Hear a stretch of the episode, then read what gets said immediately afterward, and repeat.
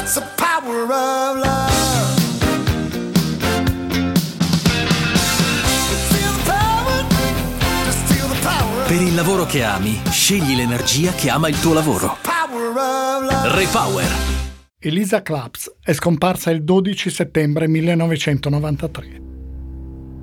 Era una domenica di fine estate, tarda mattinata. Il centro di Potenza era pieno di gente. Elisa aveva 16 anni. Si incontrò quella mattina con un ragazzo più grande, Danilo Restivo. Insieme entrarono nella chiesa della Santissima Trinità, in via Pretoria. Si appartarono a parlare dietro l'altare. Restivo disse poi che quando Elisa se n'era andata, lui era rimasto lì a pregare. In questa storia c'è un sacco di gente che mente. Mente Danilo Restivo, che dice di essersi fatto un taglio a una mano cadendo nel cantiere delle scale mobili. Non è vero, lo stabilirà un processo. Quella caduta se l'ha inventata. Mente il parroco della chiesa della Santissima Trinità, Don Mimì Sabia, che ha detto di non conoscere Restivo. Non è vero nemmeno questo. C'è una foto in cui Don Mimì circonda con il braccio le spalle di Danilo. Era il diciottesimo compleanno del ragazzo. Ha mentito Eliana, l'amica di Elisa, che per molte ore, la domenica della scomparsa, non ha parlato dell'appuntamento che Elisa aveva con Danilo Restivo. Ha mentito Eris Jega, un ragazzo albanese che era in centro a Potenza quella domenica e che invece ha negato di esserci stato. Mentono o tacciono in tanti. Nessuno dice di aver visto né Elisa Claps né Danilo Restivo quella domenica mattina. Don Marcello Cozzi, amico di Gildo, responsabile in Basilicata dell'Associazione Libera, ha una convinzione. Ce la faranno ritrovare perché eh, a un certo punto diranno basta, eccolo qui adesso il cadavere, purché vi state zitti.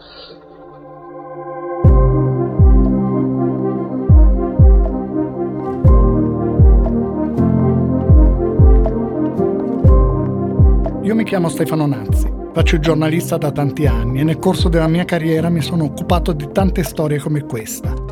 Quelle che nel tempo vi sono diventate familiari e altre che potreste non aver mai sentito nominare. Storie di cronaca, di cronaca nera, di cronaca giudiziaria. Il podcast che state ascoltando si intitola Indagini. Vi racconterò ogni mese, una volta al mese, una di queste storie, tentando di mostrare non tanto il fatto di cronaca in sé, il delitto in sé, bensì tutto quello che è successo dopo, il modo in cui si è cercato di ricostruire la verità. Le indagini giudiziarie e i processi, con le loro iniziative, le loro intuizioni e i loro errori. Il modo in cui le indagini hanno influenzato le reazioni dei media e della società e il modo in cui i media e la società hanno influenzato le indagini.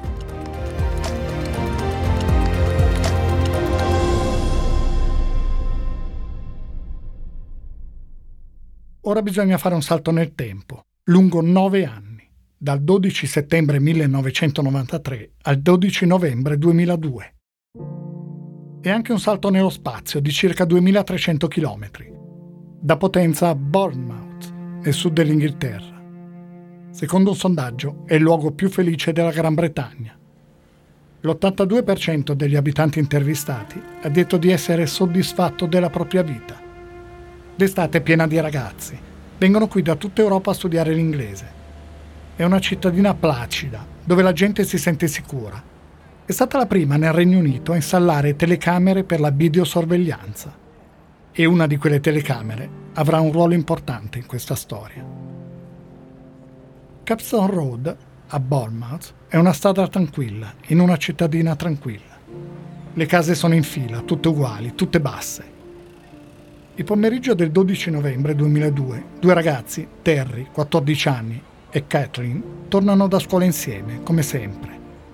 Entrano in casa, dove vivono con la mamma, Ether Barnett, 43 anni.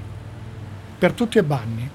Lavora in casa come sarta, fa tende, vestiti, qualsiasi cosa. I ragazzi entrano. Ciao mamma.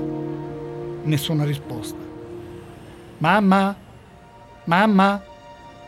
La casa non è grande. È Terry a trovare la mamma, in bagno. Spinge lontano la sorella, chiude la porta, telefona alla polizia. Mia mamma è morta, dice all'operatore che risponde. L'hanno uccisa, è sicuro. Non è uno scherzo. Le hanno tagliato dei pezzi. poi Terry e Kathleen corrono fuori. In quel momento sta passando un'auto che vede i ragazzi e frena di colpo. Sono due vicini di casa. Scendono dall'auto. Chiedono cosa succede. Lei è una donna imponente, soffre di artrite e fa fatica a scendere dall'auto. È di origine italiana, vive in Inghilterra dal 1977. Si chiama Fiamma Marsango. Scende dall'auto anche il suo compagno. Abbraccia i ragazzi. Lui si chiama Danny. Non è in Inghilterra da molto. La polizia chiede i documenti. Danny è Danilo, Danilo Restivo. Ethel Barnett è stata colpita con un corpo contundente alla testa. Il medico legale parlerà di un martello e con un'arma da taglio. I pantaloni sono abbassati, il reggiseno tagliato davanti, anche le mutandine sono tagliate, sul lato. Sul corpo la donna ha una ferita poco profonda che scende verticalmente lungo l'addome per 24 cm. Poi è stata recisa la gola, una ferita profonda da sotto l'orecchio sinistro a sotto l'orecchio destro. La donna ha ferite sulle mani. Si è difesa. Sul pavimento, all'altezza della testa, sulla destra, ci sono i due seni di Ether. L'assassino li ha tagliati di netto, li ha asportati e li ha lasciati lì. In tutte e due le mani della vittima ci sono ciocche di capelli, non strappati ma tagliati e poi posizionati accuratamente nelle mani. Accade spesso che un assassino modifichi la scena del crimine. In termini tecnici viene chiamato lo staging, messa in scena. L'autore del crimine lo fa per nascondere le prove oppure lo fa perché è preso dal rimorso, dal terrore di ciò che ha fatto, dall'ansia. Così copre la vittima, magari con un tappeto, con una coperta, con un vestito. Viene chiamato undoing, annullare. A casa di Ether Barnett è successo qualcosa di diverso. Ciò che l'assassino ha fatto è chiamato posing, il posizionamento della vittima allo scopo di lanciare un segnale. Lo spiega Armando Palmegiani, criminalista ed esperto della scena del crimine. La scena del crimine della Barnett è veramente una scena del crimine singolare perché accomuna vari particolari che generalmente si leggono sulla, sulla teoria della criminologia pura. Quindi vediamo tranquillamente uno staging con particolare indirizzamento sul posing e mi spiego meglio.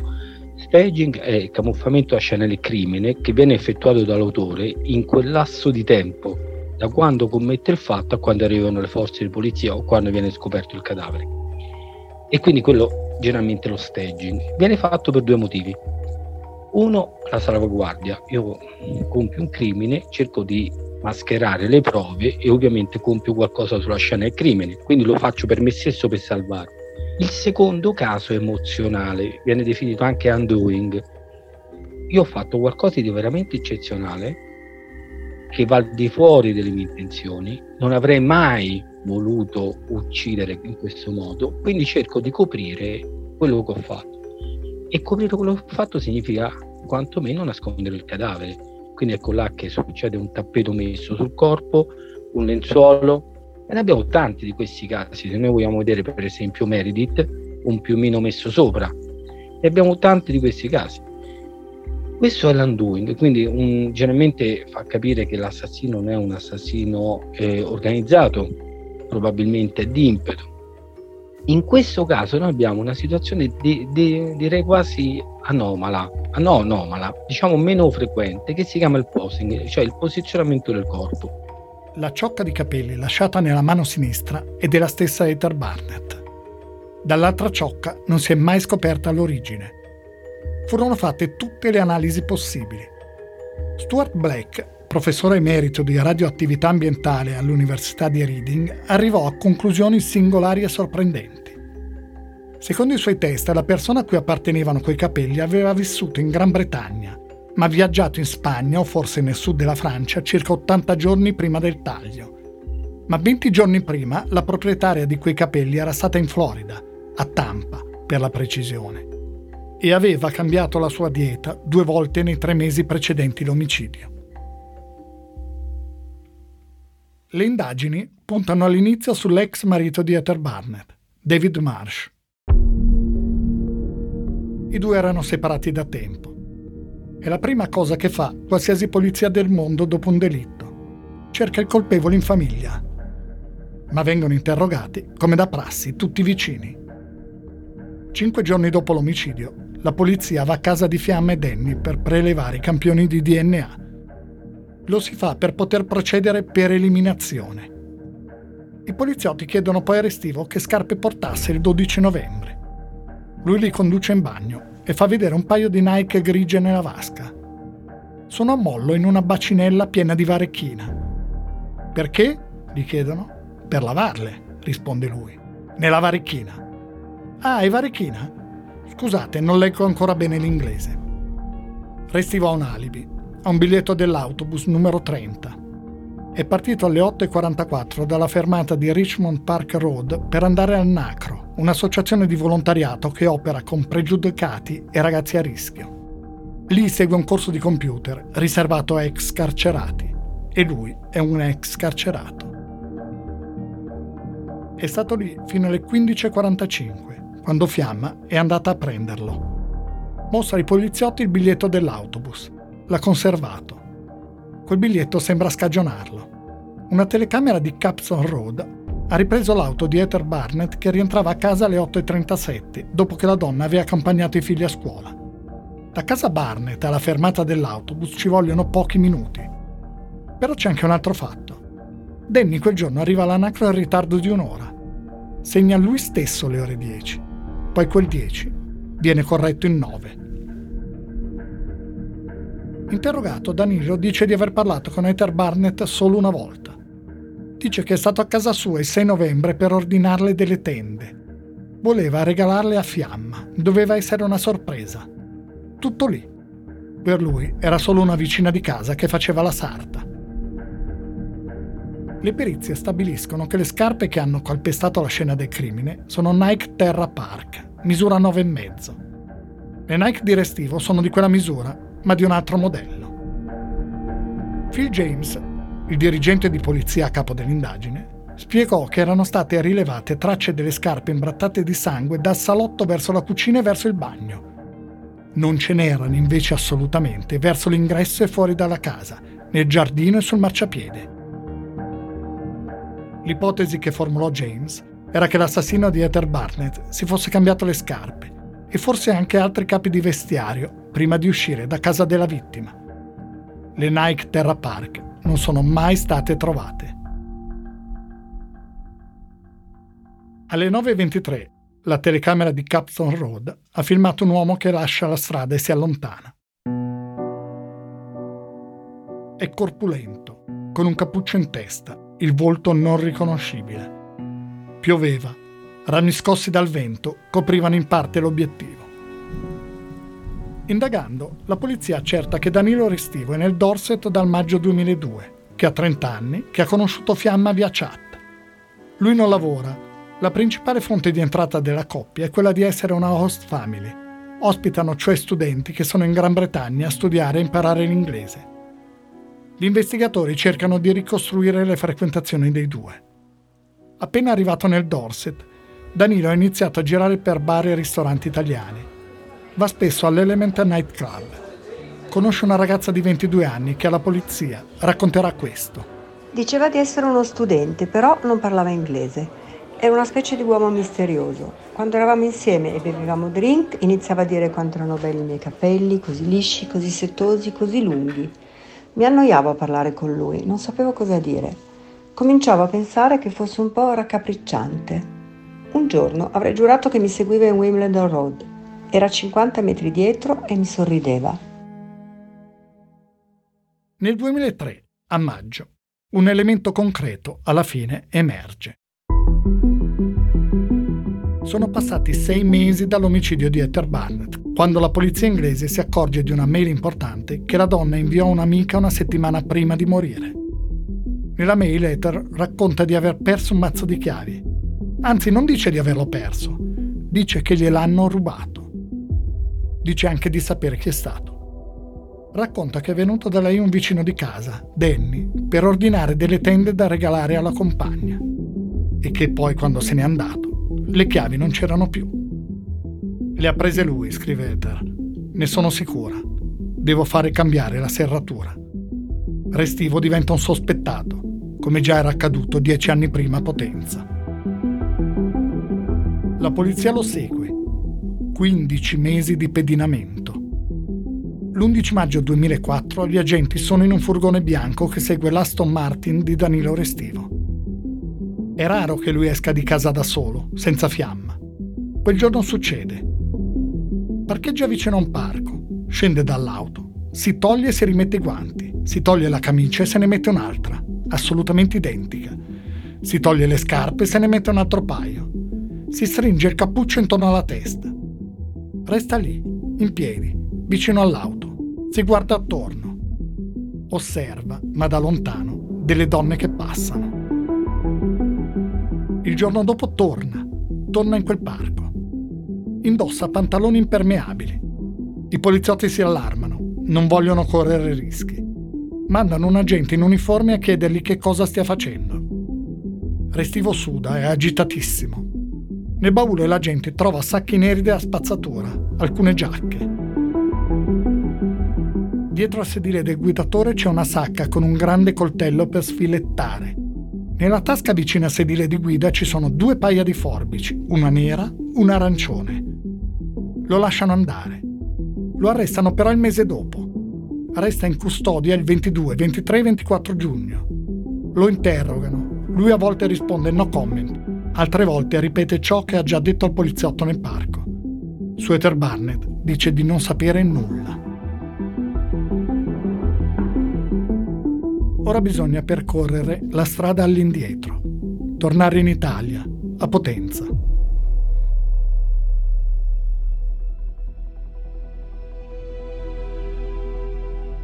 Gildo Claps ha un'abitudine. Ogni giorno digita il nome di Danilo Restivo e avvia una ricerca. Non si sa mai. Un giorno di giugno il nome Restivo compare sul sito di un giornale inglese, l'Ico di Bournemouth. Gildo legge di Ether Barnett, corre in questura Potenza. Lì sanno già tutto, ovviamente. Gildo parte per l'Inghilterra. Lo ricorda nel documentario realizzato da Discovery Plus. Danilo, intanto, è stato rilasciato. Decido di, di, di partire in Inghilterra. Arrivati sul posto, mi presento alla, polizia del Dorset. Cominciai a raccontare tutto quello che in quegli anni avevo raccolto sul, sul restivo. Per loro era, come dire, manna dal cielo e dopodiché io gli chiesi soltanto l'indirizzo. Arrivai praticamente in, in questo quartiere, le casette con il giardino davanti, vedo con la coda dell'occhio la macchina arrivare, lui scende dalla macchina, poi a un certo punto lui alza lo sguardo, lui mi vede, mi riconosce, lascia tutte le buste, butta le buste a terra, scappa sul retro della casa io scavalco la, la, cosa e mi butto all'inseguimento. Ho detto mi hai riconosciuto subito, ho detto sono venuto apposta apposta a portarti i saluti. Ho detto miei, di mamma, di mio fratello e i saluti di Elisa. E lui, hai capito, fermo davanti alla finestra che mi guardava e, e gli dico, vedi Danilo, quanta strada ho fatto e quanta ne, ne, puoi mettere tu in mezzo alla mia famiglia, tra te e la mia famiglia, ovunque tu andrai noi ti troveremo. A Bournemouth la polizia ha raccolto strane denunce e testimonianze. Da tempo c'è qualcuno che sugli autobus taglia ciocche di capelli alle donne. Sono 13 donne in tutto che lo raccontano agli investigatori. La polizia del Dorset contatta quella italiana. Chiede di verificare se qualcosa di simile è accaduto anche a Potenza. È accaduto. E come se è accaduto? Improvvisamente emerge tutto ciò che era rimasto coperto nel 1993. Ecco cosa dice una ragazza di Potenza, Valeria Pace, nel verbale di sommarie informazioni rilasciato alla polizia. Mi trovavo sull'autobus, era prima del 1993. Ricordo che tornavo a casa, ero seduta abbastanza dietro nell'autobus, che era quasi vuoto. Ricordo bene che dietro di me c'era Danilo Estivo, che conoscevo di vista, con in mano una bustina di plastica di colore nero. Ho sentito qualcuno che mi aveva tirato i capelli e mi sono voltata di scatto, ma non ho notato nulla di strano. Quando sono rincasata i miei genitori mi hanno fatto notare che mi mancava una ciocca di capelli abbastanza evidente. Un'altra testimonianza, quella di Teresa De Carolis. Ricordo che nel 1986-1987 circa, mentre mi trovavo seduta sull'autobus di pomeriggio per recarmi nel centro cittadino, Danilo era seduto sulla sedia dietro la mia e quando sono scesa dall'autobus le mie amiche mi hanno chiesto se mi ero accorta che Danilo Restivo mi aveva tagliato dei capelli. Al momento ho rimproverato le mie amiche per non avermi avvisato. Avevo circa 17 anni. Sapevo che esisteva una persona che tagliava i capelli sugli autobus, ma non sapevo che era lui. Lo ritenevo solitario e strano e mi dispiaceva per il suo isolamento perché avevo la sensazione che cercasse un contatto umano. Poi, però, l'ho sempre evitato. Di testimonianze così, la polizia italiana ne raccoglie molte. Ci sono voluti anni, ma ora si scopre che Danilo Restivo aveva questa mania, tagliare ciocche di capelli a giovani donne. Da un'intercettazione ambientale risulta che un giorno Fiamma gli chiede Danny, ma cos'è sta storia dei capelli? Ma niente, risponde lui. Mi piace annusarli, hanno un buon profumo. La polizia inglese lo arresta di nuovo il 21 novembre 2006 per sospetta aggressione. È un pretesto, un modo per metterlo sotto pressione. Perquisiscono la casa dove vive con Fiamma. Il detective Michael Davis trova in un cassetto capelli, tanti. Phil James parlò di 5.000 capelli repertati non si saprà mai di chi sono. Vengono trovate anche decine di foto di donne scomparse, per lo più provenienti dal sito internet della trasmissione Chi l'ha visto. Anche in Italia ripartono le indagini. La Procura della Repubblica di Salerno decide di far effettuare una scannerizzazione della struttura in cemento armato delle scale mobili di Potenza e una ricerca nella cripta della chiesa della Santissima Trinità viene utilizzato un georadar. Spiega Armando Palmegiani. È un radar che invia un impulso nel sottosuolo e poi analizza l'eco di ritorno. Nel caso ci sia qualcosa si vede una differenza densinometrica negli strati sottostanti. Si vede che c'è una linea di discontinuità, insomma. Se ci fosse stato qualcosa nel cemento, si sarebbe capito. Ecco cosa ricorda Armando Palmegiani, che condusse quella ricerca. La procura mh, non conosceva il territorio. Il problema è che noi stiamo parlando della procura di Salerno, che aveva un attimino avvocato le indagini, quindi aveva una conoscenza parziale del territorio, presumibilmente non conosceva proprio nemmeno la Chiesa, come non la conosciamo d'altronde noi che veniamo da Roma. Quindi la procura ci indicò su delega alcune cose ben precise. Uno era la famosa cripta che alla fine eh, noi avremmo detto che a Roma molto semplicemente il cantinone, e uno era il passaggi della scale mobili. Per scale mobili, eh, se parliamo di un'estensione di 2700 metri, parte ovviamente pedonali nel senso a camminare, nel senso non eh, automaticamente movibili, e parti veramente scale mobili o tapirulan. La procura di Salerno aveva dato mandato di cercare in quei punti e in quei punti non venne trovato nulla. Come è già accaduto in questa storia tanto dilatata nel tempo le indagini, dopo aver ripreso vigore, tornano a rallentare. Rallentano anche in Inghilterra. Per portare una persona a processo ci vogliono le prove, prove solide, che reggano, e la polizia inglese non pensa di averle. Non ancora, non abbastanza.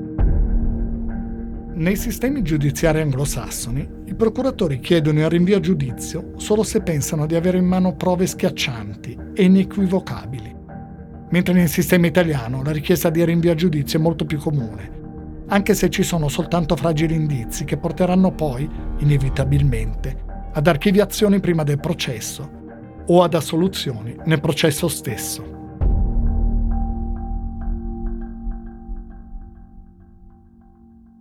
Cosa fa Danilo Restivo nel frattempo? La sua vita. Non riesce però a stare lontano dalla storia di Elisa Claps interviene in vari forum in cui si parla della scomparsa della ragazza Potenza. Qualcuno nel blog Il Popolo della Rete ha aperto una discussione dal titolo Quanti dubbi sul caso di Elisa Claps. Non l'ha aperta lui, ma interviene con un sacco di nickname diversi. Ricorda Don Cozzi.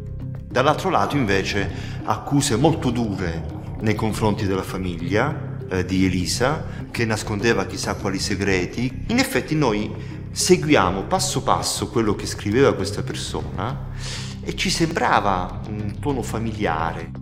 decidiamo con Gildo di metterci anche noi in questa chat, in questo foro. Eh, lui inventa un'identità, io invento un'altra identità. La mia identità era un'identità femminile. Io ero dietro un nickname di una ragazza eh, che si era inventata di avere capelli lunghi, neri, eh, quasi simile a Elisa.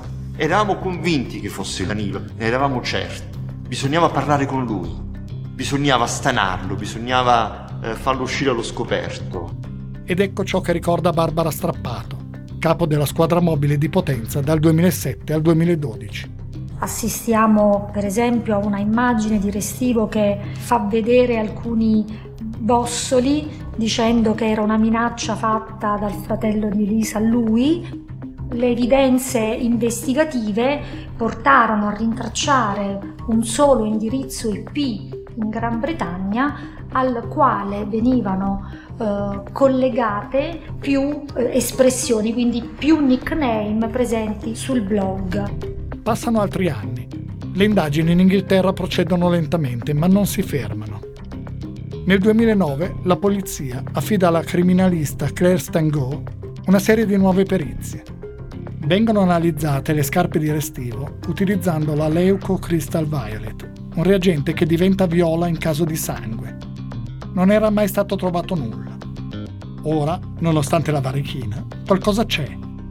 Una infinitesimale traccia di sangue all'interno di una scarpa. Non è sufficiente però per estrarre un DNA.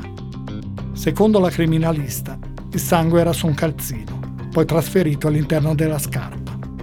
Viene analizzato anche un asciugamano verde di spugna intriso del sangue di Ether Barnett. È stato trovato sulla scena del crimine, poggiato su una sedia di fronte alla macchina da cucire la Stango identifica un profilo di DNA misto della Barnett e di Restino. Ci riesce grazie all'enorme progresso che le tecniche analitiche hanno fatto in pochi anni, in particolare grazie alla PCR, reazione a catena della polimerasi, la tecnica biologica che consente la moltiplicazione di frammenti noti di DNA. L'amplificazione mediante PCR consente di ottenere la quantità di materiale genetico necessaria per le analisi. A forza di insistere, la polizia inglese ha trovato l'errore commesso dall'assassino. Il suo DNA è rimasto su quell'asciugamano, ma gli investigatori sono ancora convinti che in giudizio quelle prove non reggano. Danilo Restivo rimane libero. E poi la trovano. Trovano Elisa Claps.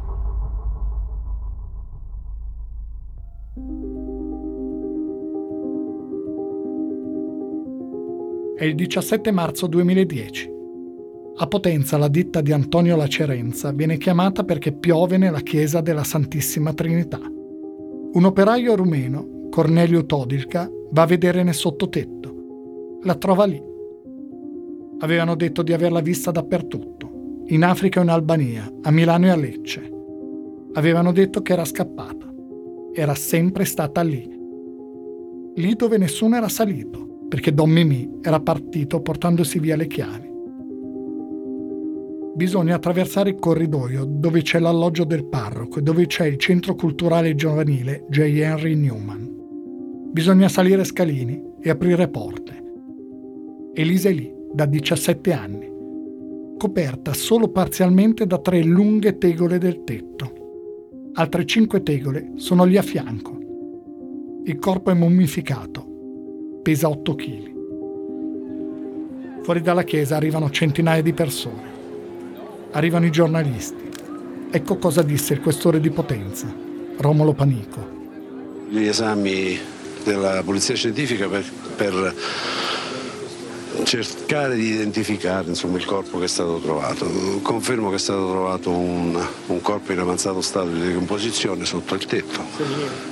Non lo so, non glielo so dire perché le condizioni sono veramente molto molto. Qualche oggetto? Qualche oggetto sì, qualche oggetto sì che, dal quale. Orologio, occhiali. Sì, potremmo ricondurre l'identificazione da, da, dagli oggetti ritrovati. Ma questo sì. percentuale? 90% lei? Mm, Non mi voglio spingere, guarda, dico la verità. esperienza investigativa dice questo? Gli elementi, diciamo così. Potrei ritenere di sì, ma potrebbe essere smentito domani, domani al termine delle- degli esami. Non c'è ancora la conferma ufficiale da parte degli inquirenti perché si attendono le perizie scientifiche e medico-legali, ma da tutti gli elementi raccolti finora, il corpo mummificato di una ragazza ritrovato oggi da alcuni operai che lavoravano all'interno di un sottotetto di un palazzo attiguo alla chiesa della Santissima Trinità a Potenza potrebbe essere quello di Elisa Claps, la studentessa lucana scomparsa 17 anni fa. L'autopsia ipotizzò che Lisa Claps fosse stata aggredita con più di 10 colpi di coltello, il primo al collo e poi altri al torace. Si risalì alle ferite attraverso microincisioni sulle ossa residue. Per il medico legale era stato utilizzato uno strumento mototagliente dotato di una piccola lama appuntita e resistente di almeno 5 cm e larga un centimetro e mezzo. Un coltellino. La lampo dei jeans è aperta, pantaloni e mutandine abbassati fino all'inguine. Queste ultime hanno l'elastico tagliato sui fianchi. Anche il reggiseno è stato tagliato, davanti, proprio come le mutandine al reggiseno di Ether Barnett. Secondo la perizia medico-legale ci fu violenza sessuale o quantomeno un tentativo. Ma a questa conclusione si arrivò solo tenendo conto dei pantaloni abbassati e del taglio alle mutandine al reggiseno. Non c'era modo di fare nessun tipo di analisi. A Elisa Claps furono tagliate otto ciocche di capelli. C'è molto di strano sulla scena del crimine. Con un cacciavite qualcuno ha tolto delle tavole di legno dalla struttura portante del tetto, con i relativi supporti. Probabilmente per aumentare la reazione e non fare sentire l'odore a chi casualmente fosse andato sul tetto. Quando è stato fatto? E chi l'ha fatto? Quindi è evidente che Danilo ha goduto di altre complicità perché i tempi assolutamente non ci sono, né lui aveva possibilità e strumenti per poter fare questo tipo di lavoro. Non credo sia da tutti pensare facciamo un foro per evitare che possano arrivare a qualcuno in chiesa i miasmi del cadavere in putrefazione. Quindi evidentemente una mente avvezza diciamo, a questo tipo di delitto, insomma, mi, verrebbe da dire. Nel sottotetto viene trovato un bottone. I giornali lo descrivono come rosso porpora. Subito viene ipotizzato che il bottone appartenga all'abito di Don Mimì. Il parroco era morto nel 2008. Aveva lasciato detto di consegnare la tonaca al suo successore. Quella tonaca fu esaminata. Non mancava nessun bottone, anche se nulla esclude che fosse stato sostituito in precedenza. Le autorità ecclesiali fecero sapere che soltanto i cardinali portano il color porpora. Per un vescovo o un arcivescovo il colore è paonazzo, spiegarono. L'esperto forense che lo esaminò lo definì color ponsò. A chi appartenesse quel bottone non si è mai saputo. Nel sottotetto, non lontano dal corpo di Elisa, c'è anche un vecchio materasso. Sul materasso vengono trovate tracce di sperma di due individui diversi. Secondo voci che però non hanno mai avuto conferma, lì i ragazzi del centro Newman a volte si appartavano. Ma la rivelazione più assurda arrivò qualche giorno dopo il ritrovamento del corpo. Il viceparroco, Don Wagner Oliveira Silva, brasiliano, dice alla polizia che in realtà quel corpo era già stato trovato prima, il 24 febbraio.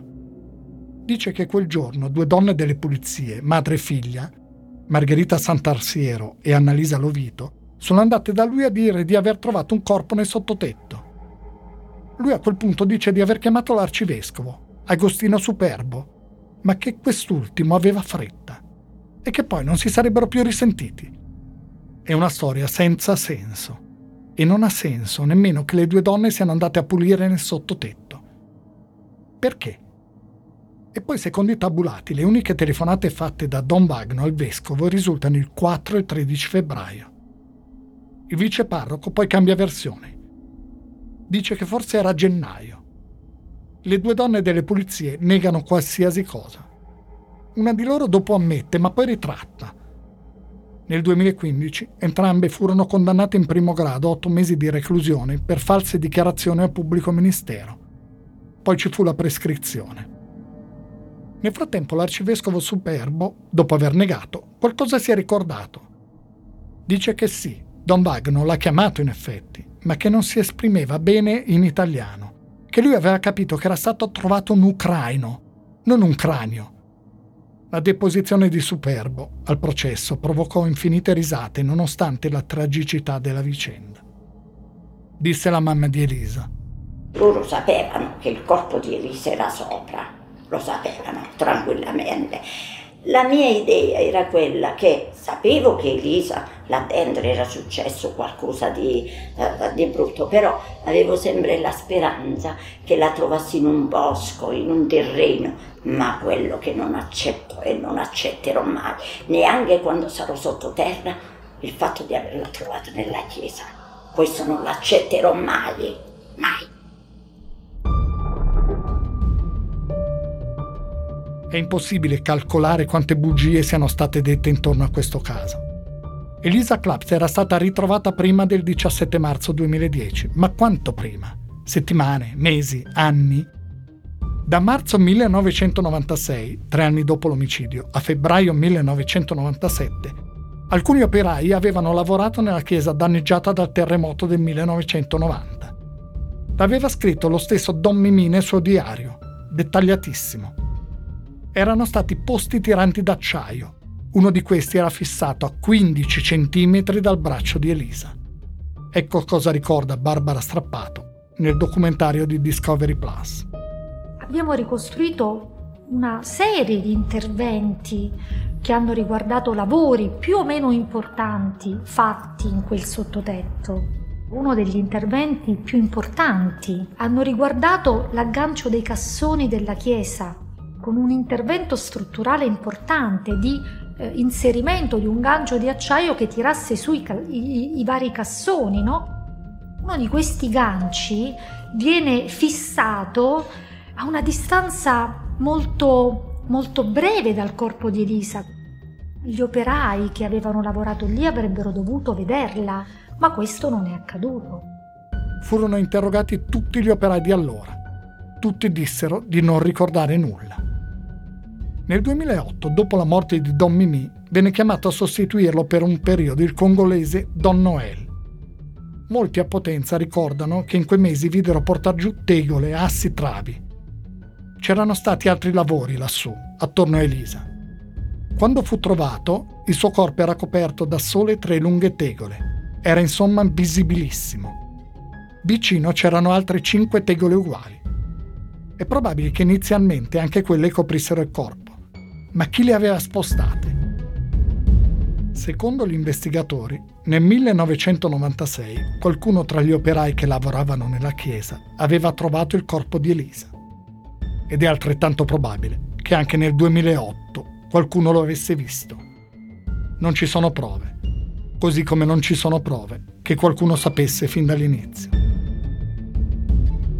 Intanto Iris di Parma conduce le analisi scientifiche sul maglione fatto a mano dalla madre che indossava quel giorno Elisa Claps viene individuato il DNA di Danilo Restivo.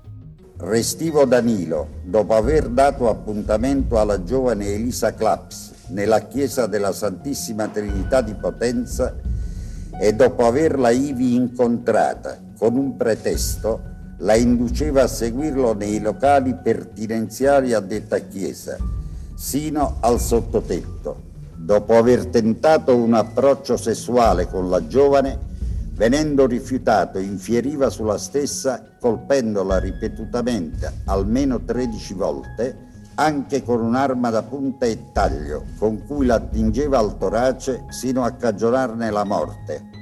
Dopodiché la trascinava in un angolo del sottotetto e qui, coprendola di materiale vario, tra cui delle tegole, ivi riposte e materiale risulta, ne operava l'occultamento del cadavere. Il procuratore generale Di Pietro precisa che la richiesta di arresto di Restivo era già stata chiesta dalla Procura di Salerno l'11 maggio. Il GIP però firma l'ordinanza il 22. Tre giorni prima la magistratura e la polizia inglese fanno prima e arrestano Danilo Restivo. La polizia italiana arriva tardi Danilo Restivo è stato arrestato da quella inglese. Sarà processato per l'omicidio di Ether Barnett. In Inghilterra sono veloci. Il processo inizia a Winchester l'8 novembre 2010. pochi mesi dopo l'arresto. Danilo Restivo si dichiara innocente. L'accusa è sostenuta da Michael Bowes, Queen's Counsel, il nostro pubblico ministero. Vengono sentiti testimoni e periti. Si parla molto di Elisa Claps. Ci sono testimonianze dall'Italia. Viene presentata la prova del DNA sull'asciugamano. Le analisi sul computer all'anacro hanno stabilito che la mattina della morte di Ether Barnett non è stato utilizzato prima delle 10.10. Restivo risponde che è successo perché non ricordava la password. Gli chiedono se è vero che ami tagliare i capelli alle ragazze. Risponde che lo fa da quando ha 16 anni, aveva iniziato per scommessa con i compagni. Fabio Sanvitale e Armando Palmegiani scrivono che durante la sua deposizione Danilo Restivo è ora infantile, ora pedante, ora pomposo, ora lagnoso, ora esplosivo di rabbia. Michael Bowes dice Due omicidi a nove anni di distanza, vero? E in due paesi diversi, vero? E lei ha un rapporto di conoscenza con entrambe le vittime, non è vero? Restivo non risponde. Quando gli chiedono perché si sia cambiato scarpe e vestiti al parco, lui dice che le scarpe erano piene di fango e guidare sarebbe stato pericoloso. Dice che gliel'hanno insegnato in un centro di giardinaggio dove ha lavorato. Gli chiedono perché avesse un passamontagna in una calda giornata primaverile, in un parco. Risponde che ha la sinusite e che in auto il riscaldamento non funziona subito. Così, quando avviava la macchina, ci volevano 10 minuti per scaldarla e allora si metteva il passamontagna. Gli chiedono perché avesse quel coltello. Lui dice che aveva in casa degli animali, una lucertola, cinque gechi, una pogona il coltello gli serviva al parco per catturare insetti che sarebbero serviti come cibo. Gli domandano perché avesse tutti quei capelli in un cassetto. Lui dice che gli erano serviti per farsi dei baffi finti a un ballo in cui si era vestito da messicano. Alterna silenzi a bugie evidenti. Bowes a volte lo interrompe. Mister Restivo, lei se lo sta inventando, vero? Alla fine il pubblico ministero inglese dice: È così, Entrambi gli omicidi sono stati commessi dalla stessa persona. La ragione per cui ogni singola prova punta contro Danilo Restivo è perché è stato lui.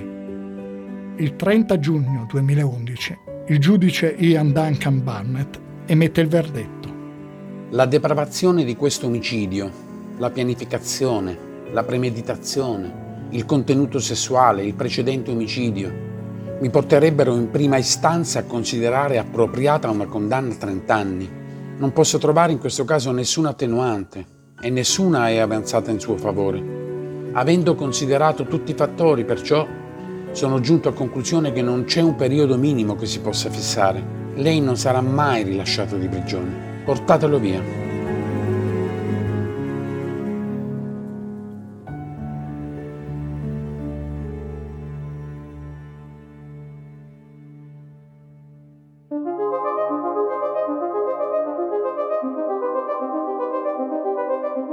In Italia il processo con rito abbreviato a Danilo Restivo inizia l'8 novembre 2011. In primo grado lui non è presente. Viene condannato a 30 anni di carcere e al risarcimento di 700.000 euro alla famiglia Claps. Il processo d'appello si svolge nel marzo 2013. Restivo, estradato temporaneamente in Italia, è presente.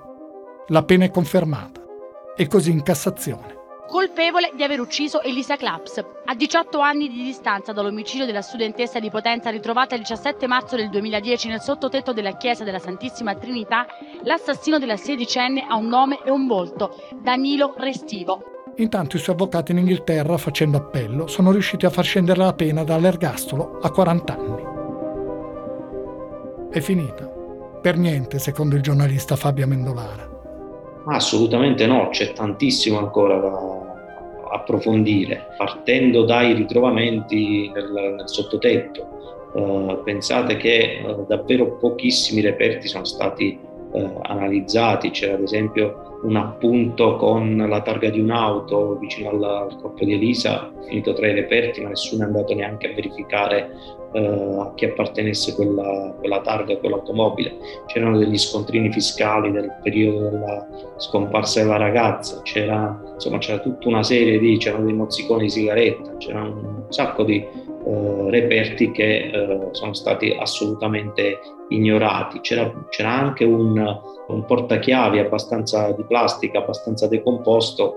Eh, noi giornalisti all'epoca ipotizzammo che poteva essere il regalo con cui Danilo Restivo aveva, diciamo così, attratto Elisa per portarla poi nel, nel sottotetto, ma anche su quel reperto non sono state fatte eh, analisi o indagini, quindi è addirittura la consulente tecnica, una uh, paleontologa forense, la quale era stata affidata la uh, consulenza sulle impronte delle scarpe nel sottotetto, a un certo punto si accorge che non tutte le uh, fotografie del fascicolo fotografico sulle impronte delle scarpe che le erano state consegnate erano comparabili con, le, con i calchi delle impronte stesse ne mancavano diverse e a un certo punto ha denunciato questa cosa perché avrebbe avuto bisogno insomma, di, tutti, eh, di, tutto il materiale. Bene, anche lì a quel punto si è fermata la, eh, la consulenza, quindi eh, ma, ma, di esempi di questo tipo ce ne sono veramente a, a centinaia. Sono stati 17 anni di falle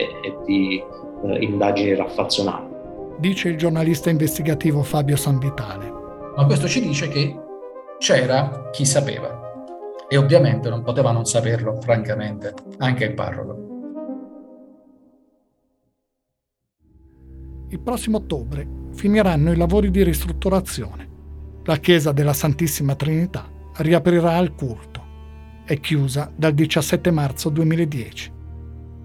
Per Gildo Claps non ha senso parlare di riapertura ritenere che si possa riaprire la chiesa al culto e officiare naturalmente all'interno di quella chiesa eh, credo che sia inaccettabile soprattutto in considerazione del fatto eh, che per 17 lunghissimi anni il corpo di Lisa è stato occultato in quella chiesa con evidenti complicità, palesi omissioni, eh, troppi silenzi e soprattutto la cosa più grave che al, all'indomani del ritrovamento naturalmente eh, si è innestata poi tutta una serie di equivoci a voler, a voler, essere buoni, che in realtà hanno fatto venire fuori alla luce che il 17 marzo è stato solo uno dei tanti ritrovamenti dei, dei resti di Elisa. Ritengo davvero che sia necessario, prima ancora di parlare di quale possa essere eh, la destinazione d'uso del, di quella chiesa al termine dei lavori, eh, credo che bisogna fare davvero eh, come dire, un passo in avanti verso la verità. Questo ritengo che sia indispensabile.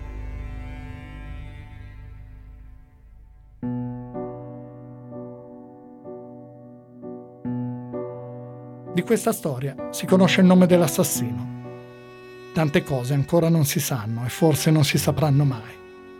Non si saprà probabilmente se qualcuno ha aiutato Danilo Restivo e chi è stato.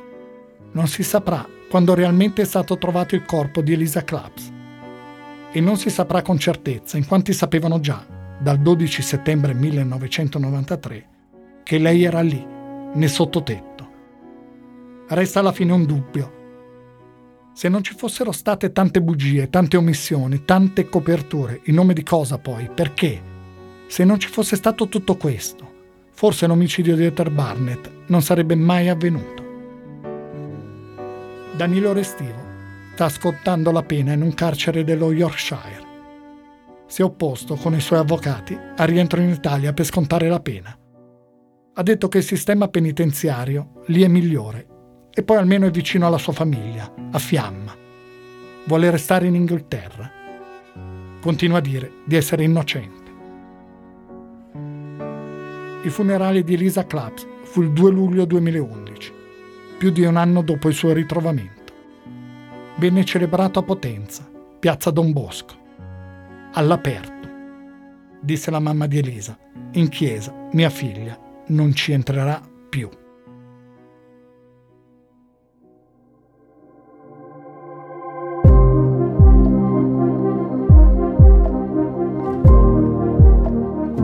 Avete ascoltato la nuova storia di indagini sull'omicidio di Elisa Claps.